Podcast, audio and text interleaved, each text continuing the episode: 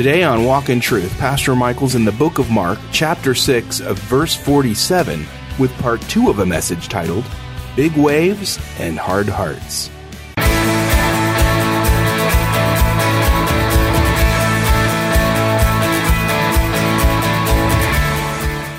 Welcome to Walk in Truth with Michael Lance. Walk in Truth is a ministry of Living Truth Christian Fellowship. It's our goal to build up believers and to reach out with God's truth to all people. And now, here's Pastor Michael. Will God give me any more than I can handle? Question mark. Well, ask the disciples about this storm when you get into heaven. Ask Moses if the Israelites were more than he could handle. Ask Gideon if 300 men against thousands was more than he could handle. Ask the Apostle Paul if the beatings and the shipwrecks that he faced was more than he could handle. Do you understand, folks? This is something that's become a sanctified saying in the Christian church, and it's just absolutely false. God will often give you more than you can handle, so you, can, you will give the handle of your life to Him. That's the whole Bible tells this story. The whole Bible really says to us that when you come to the end of yourself, that's when God begins. When you stop trying to do it on your own. You say, well, that, but that makes me feel weak. Well, whose power you want, yours or God's? Look, you can still be a man, but you're going to have additional power from your Creator, and I think that's a pretty awesome thing, personally. And so when it was evening, Mark 6:47, the boat was in the midst of the sea and he was alone on the land. And seeing them, mark that in your Bibles, Mark 6:48, he saw them, seeing them straining at the oars, for the wind was against them. At about the fourth watch of the night, he came to them walking on the sea, and this is quite a statement. And he intended to pass by them. All right, let's park there for a second. It's night. He sees them in the midst of the sea. He's alone on the land praying. We already saw that. They're straining at the oars. The word straining is quite a word in Greek. It's basanizo. it's a word that literally means in Greek to torture and to test. Here's the literal rendering to test by rubbing on the touchstone. Listen to this from one Greek lexicon. It's a word that means to test metals by the touchstone, which is a black siliceous stone used to test the purity of gold or silver by the color of the streak produced on it by rubbing it with either metal. That's what God was doing. And they were straining at the oars. And since it was the fourth watch of the night that Jesus came, he let them strain at the oars for six to eight hours. That's a long time. And they were straining and they were fighting against the wind. And many of them, maybe like ancient Israel, were saying something like this Let's turn back. I don't know what the discussion was like in those six to eight hours, but you could imagine it was a whole plethora of discussion, including this Where is he? He said, Let's go over to the other side. He stayed behind. We're in the storm. What's going on? You ever been there before? God, where are you? Well, he saw what they were going through. They were never out of his sight, and neither are you. But when I'm going through storms, man, sometimes I feel all alone. John 6 18 says, the, the sea began to be stirred up. A strong wind was blowing in a parallel account. Matthew 14 24 says, the boat was being battered by the waves. The wind was contrary against the wind. That's how life feels oftentimes. Beat up, things are stirred up. And we're like, Lord, let's be honest, where are you? Where are you? In fact, it would appear from the fourth watch of the night uh, language, which, if you look back at verse uh, 48, it says, He saw them straining at the oars, and at about the fourth watch of the night, that's just for your notes, 3 a.m. to 6 a.m. That's a long night. After not getting rest, because the people ran ahead of them and they had no time to rest, and now it's 3 four, five, maybe six in the morning, and they're done. They're done. Exhausted, poured out, question marks looming. You've probably been there before. I can't row one more inch. I'm done. Where are you? One writer says, The very waves that distressed them became the path of his feet. So transcending was his power, his feet upon the waves bespoke his familiarity with their plight. He not only sees, but he enters into the human struggle. In fact, he will walk upon the waves. And get out of your mind some placid ocean where Jesus is walking on, you know, a clear, glassy lake. That's not the picture here. The waves are huge. He's walking on top of the waves, defying gravity. You say, How could he do that? Uh, he's God. He made gravity. If he wants to suspend the law of gravity, he can. And he did. And people are always trying to find naturalistic explanations. Maybe there was a rocky path across the. No. Or people say, the, the Egyptian army, that, that story of the Exodus can't be true. Where they crossed, they crossed and only two feet of water. Uh, we found the spot. Okay, well, then the greater miracle is how the whole Egyptian army drowned in two feet of water.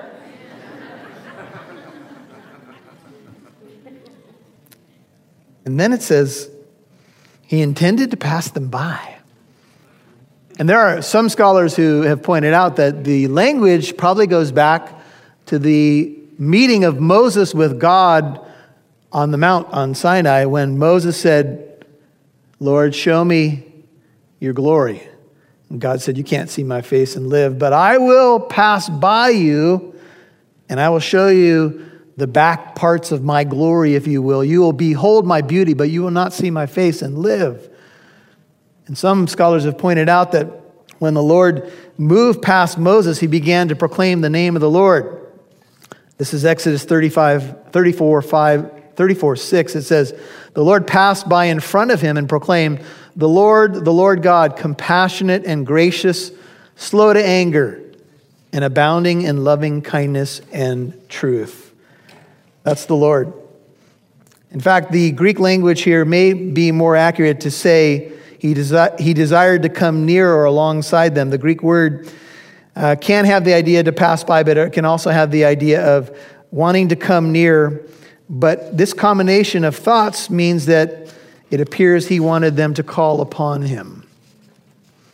You know, sometimes when you're in the midst of the storm, God is nearer than you think, but he does want you to do what? To call upon Him. To recognize who He is and say, Lord, I need your help. I'm going to stop trying to do this on my own. And so they strained. But when they saw him, 49, walking on the sea, they supposed that it was a ghost and they cried out. Jesus apparently was moving quite rapidly. I don't know if he's breaking any speed records on the sea, but I would imagine so. And remember, there, this, this particular body of water is what, seven, eight miles wide. And so he came quickly upon them. They were in the midst of the sea, so they had rowed maybe three to four miles. So he comes like racing along, and they, you know, imagine, put yourself there for a second. You've got the, the spray in your face, you're exhausted, you think you're going to die, and all of a sudden you see the shadowy figure racing toward the boat. And the Greek word here is a phantasma.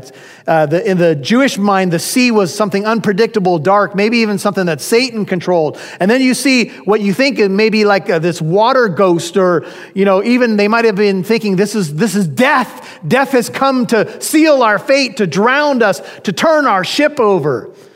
In fact, in the early frescoes of the church, uh, they, this was such a part of the, the idea of the voyage of faith that they called the inner sanctuary that you're sitting in right now the nave, which connects to the, uh, the part of a ship.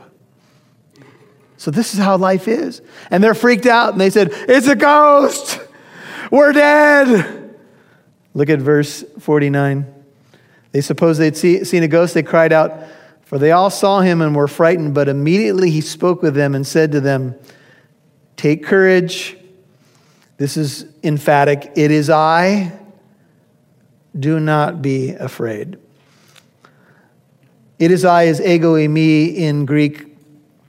I'm going to read from one commentary. It says, When Jesus perceived the terror of the disciples, he allayed their fears and corrected their delusion with a summons to courage. The emphatic I in verse 50 can be understood as a normal statement. It's me, it's me, Jesus, it is I. But it can also have a deeper significance as the recognized formula of self revelation, which rests ultimately on I am that I am from Exodus 3:14. Not only the immediate context of the walking upon the water, but the words with which the emphatic I is framed favor a theophany. The admonitions to take heart, to have no fear, which introduce and conclude them, I am here, is an integral part of the divine formula. In fact, when you read the Old Testament, many times God says, Don't be afraid, I am with you. Be of good courage. I am with you. I will not forsake you. I will not fail you. Be of good courage. Courage. Read Joshua chapter 1. You'll see it all over that chapter. Don't be afraid. Two verses for you. Isaiah 41 13 says, I am the Lord your God who upholds you, upholds your right hand, who says to you, Do not fear, I will help you. Isaiah 43 1 says, But now, thus says the Lord your creator, O Jacob, he who formed you, O Israel, do not fear. I have redeemed you. I have called you by name. You are mine. And he comes walking on the sea. But everybody turn to the book of Job. Job is just before the Psalms. Everybody know the story of Job? Oh, yeah. How many of you have read the book of Job? We tend to read that book when we're going through hard times. So let me see what happened to Job. Maybe this will put things into perspective. Job 9, Look at verse 8. Some, some believe that Jesus walking on the sea is alluded to in Job 9. Look at verse 8. It says, Who alone, and this is Job is talking in, in the beginning of chapter 9. and he says, verse 8, Who alone stretches out the heavens, and what does he do? He tramples down the waves of the sea. And then look at verse 11. Were he to pass by me, I would not see him. Were he to move past me, I would not perceive him. Job says, go back to Mark and we'll finish it. Where are you in my trouble? And Jesus answers the question I am here. Don't be afraid. Do you want to be able to defend your faith, what you believe in, why you believe it?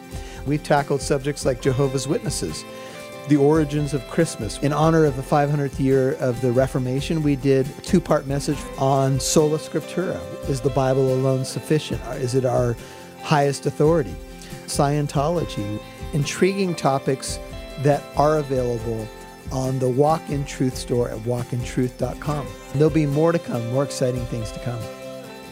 Be of good courage. Do you know the difference between Christianity and every other religion of the world? the God of the Bible, entered into our pain. He entered into our storm. In fact, he's on his way to a cross. When he's teaching faith lessons, you must remember he is on his way to die for the sins of these men and the entire world. This is not cliche. He's not just doing this to do it, he's shaping and molding them to carry the message of hope. And he's doing the same in you and me. Are you one of his messengers? Are you telling people about the hope? Look, I don't uh, understand every storm that happens in this world. This is a nutty world. It's crazy. But the one thing that I can give to people about my faith is to tell them there's something better coming. There's a God who can even redeem your circumstances, your immediate circumstances for good. You may not always see it, but that's what God does. And so, had they turned around, the wind would have been at their backs, but then what would they have discovered? And so, Jesus came near the boat. When they saw him, 49, walking on the sea, they thought it was a ghost. They cried out, and he gives that beautiful encouragement Take courage. Some of you need to mark this this morning. Don't be afraid. Don't be afraid anymore. You know, this was the, perhaps the darkest part of the night and Jesus came to them as light in the night. And he got into the boat with them, and the wind stopped, and they were greatly astonished. Everybody know whose thoughts are behind the Gospel of Mark? Who's the one that's largely responsible for the Gospel of Mark? It's Peter. Scholars agree that Mark is kind of penning the thoughts of Peter. And some of you who are got your thinking caps on right now have noticed that there's something missing. Because a particular incident occurred here that is not mentioned in what we might call Peter's gospel. And here's what happened. Amidst the fear and thinking it was some sort of phantasma, Peter said, Lord, if it's you, remember, bid me to come to you on the water. And Jesus said, Come. And Peter put a leg. How many of you would do this? I mean, even if Jesus told you to, would you? We're all, we all batter on Peter. Peter, man, he sunk. He sunk. If he just kept his eyes on Jesus. Uh, we all know that. But how many of you would have put your leg over? Only one of the 12 did that. And he was walking on water, and he's the only other person besides Jesus in history that I know of that did this. And he was walking. It was quite a moment. Can you imagine being Peter? Woo, yeah. Wow. And remember, it's not calm yet. Peter may be the first Jewish surfer in history, I don't know. Walking on the waves, walking above the storm, walking above my problems, fixed my eyes on Jesus. Yeah. But then Peter began to look around. I think he had a realization like, what? Have you ever been there before? What am I doing? You ever done that in ministry before? You've taken a step of faith. Maybe you're speaking to a group of people, and there's an inner voice saying to you, What are you doing? You can't be this guy. You're going to drown. So Peter looked around and he began to sink. Lord, save me. Jesus grabs him. Man, I hope there's video footage in heaven of this, don't you? So many stories I want to see. And they got into the boat, and Jesus said to him, Oh, you a little faith, why did you doubt? See, do you see what's going on here? This is a faith lesson. What if you were one of the 11 watching this? I was going to get out too. I was. he beat me to it. Yeah. Seems like there's very few people taking steps of faith in our generation, seeing if the Lord might meet them there. So many of us are afraid. We let fear dictate so much. Is that because we don't believe? You know, the Israelites were getting ready to cross the Jordan, and the priest had the Ark of the Covenant. And God said, I will part this river, and you will go into my promises. But first, the priest must step into the Jordan. And we're told in Joshua that the Jordan was at flood stage. What that means is that the first step was not just like a lot of us like. Let's see what the water's like. Hmm. Is it 85? If it's 85, I go in. But if it's not, it's like, what? So the nation is not going to experience the glory, the power, the miracle until they step in. And the priests are told, you're going to do it. What if you're the front guy carrying the ark that day? That's when you say to your buddy in the back, hey, didn't I do the dishes last night? the first step is over your head. I like I like a step that's up to my ankle. And here's the deal unless God parts the river, you're going down.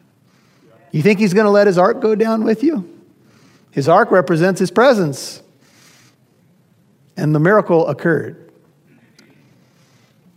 Did Peter intentionally leave this out? Well, the scriptures are breathed by God, so they're the product of the Holy Spirit. Mark 6:52. We'll, we'll, we're going to end with this verse.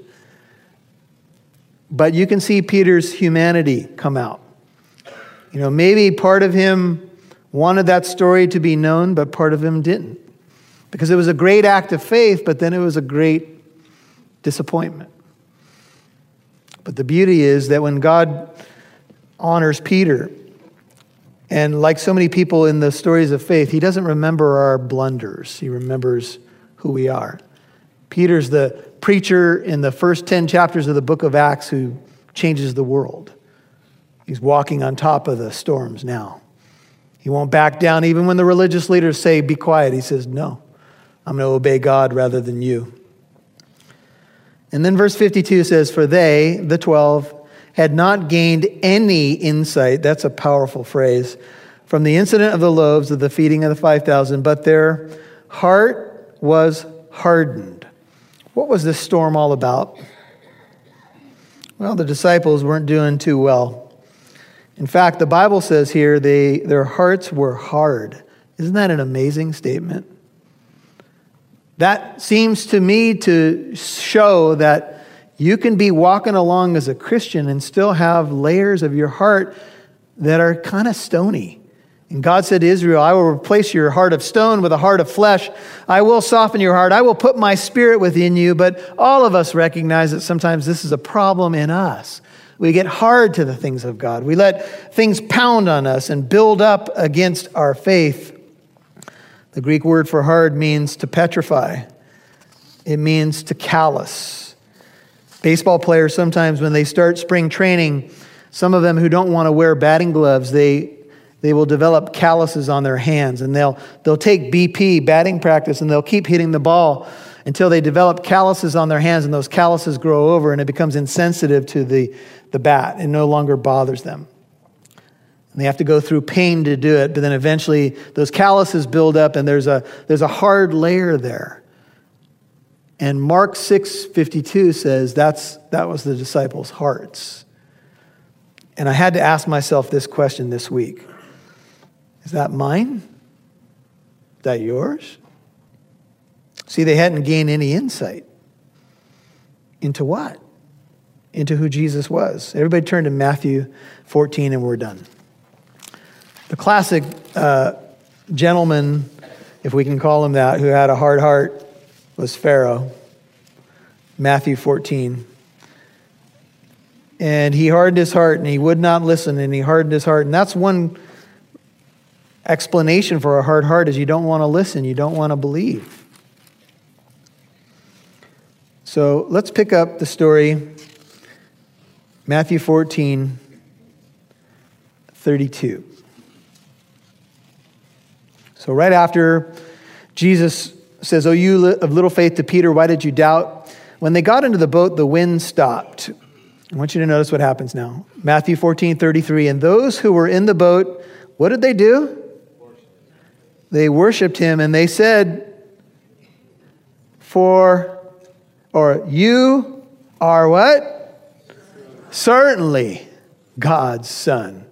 The first storm, they said, Who then is this that even the wind and the waves obey him? And now they say, You are certainly God's son. Later, uh, Peter would confess, You are the Holy One of God. You are God's Son. You are the Christ. Where else are we going to go? You alone have the words of eternal life. Did Peter just come to that? No. Peter learned that. How?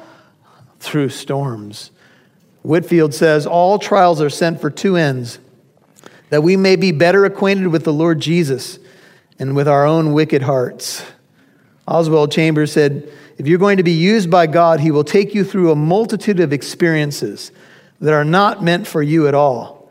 They are meant to make you more useful in His hands. Close quote. And all of a sudden, they begin to worship Him. And by the way, the whole Bible is filled with this. You don't worship anybody except who? God. Jesus is God. He's worshiped many times in the New Testament. And he doesn't say to the apostles right there, oh, no, no, no, boys, get up, don't worship me. The Jehovah's Witnesses would have us believe that Jesus is Michael the archangel. Wrong. He's God. Angels do not receive worship, although a fallen angel wants worship. His name is Satan. But Jesus received the worship. And they said, Certainly you are the Son of God. And the purpose of the trial or the storm was so that they would get it and realize with certainty that He is who He said He is. Do you believe that? Do I? I've got to be reminded all the time. And sometimes it is when I go through a storm that I see Him most plainly. Paul Claudel said, Christ did not come to do away with suffering. He did not come to even fully explain it, but he did come to fill it with his presence. So, my dear sister or brother in Christ, uh, those of you who are part of our listening audience that, you know, maybe you're not a Christian yet, can I just say to you that if you're going through something right now, just reach out to Jesus. Just cry out to him like Peter did and say, Lord, save me. It's that simple. If you're not a Christian right now, Lord, save me. Something like this, pray it right now. Keep your eyes open if you're driving. I believe that you came on that rescue mission. I believe that you came to save me. I cry out to you. I believe that you died on that cross for me. I believe that you rose from the dead for me. And I'm going to put my trust in you. Be my Savior. Be my Lord. I repent of my sin and I trust in you. Now, if you're an unbeliever and you've just become a believer, welcome to the family of God. Would you let us know? Use the contact uh, form at walkintruth.com and let us know about your decision. We would love to celebrate with you. If you're a believer and you've been going through the storm, and maybe, you know, you've been trying to analyze the storm from every angle, but in the end, the origin of it doesn't really matter. What God wants to do in you is really what matters and how he's going to use this in your life. And can I just encourage you to hang on and hang in there? He knows and he understands, and he will come to your aid. And sometimes it takes longer than we would hope. Sometimes we strain at those oars for way too long from our perspective, but the Lord's doing a shaping work in our life, and we come out the other side stronger uh, for the kingdom's sake. So hang in there, my brother, my sister. Hey, this is Walk in Truth Radio. I am Pastor Michael Lance, and I want to invite you to our website. We have a lot of new exciting products on there at walkintruth.com. You can click on the store there and check out the different products that are up there. A lot of cool teachings on CD and DVD format. You can give them as gifts. You can build a listening library, and you can also help us out with a donation. And we do need your help to help us reach other people with the Word of God and the teaching that we do here on Walk in Truth. We'd love for you to partner with us in prayer. Tell a friend about what you're hearing. And if you can partner with us, we're looking for Walk in Truth partners. You can find out more on the website about how to partner with us and help us uh, reach out to more people and get the Word of God to them. So you can do all of that at walkintruth.com. On behalf of Oscar Santa Cruz and Andy Chappell, this is Pastor Michael Lance. Tune in tomorrow. We'll catch you then. God bless you. Thank you for listening to today's program. If you'd like to listen to this message in its entirety, or if you'd like to visit our church here in Corona, California, visit our website, walkintruth.com.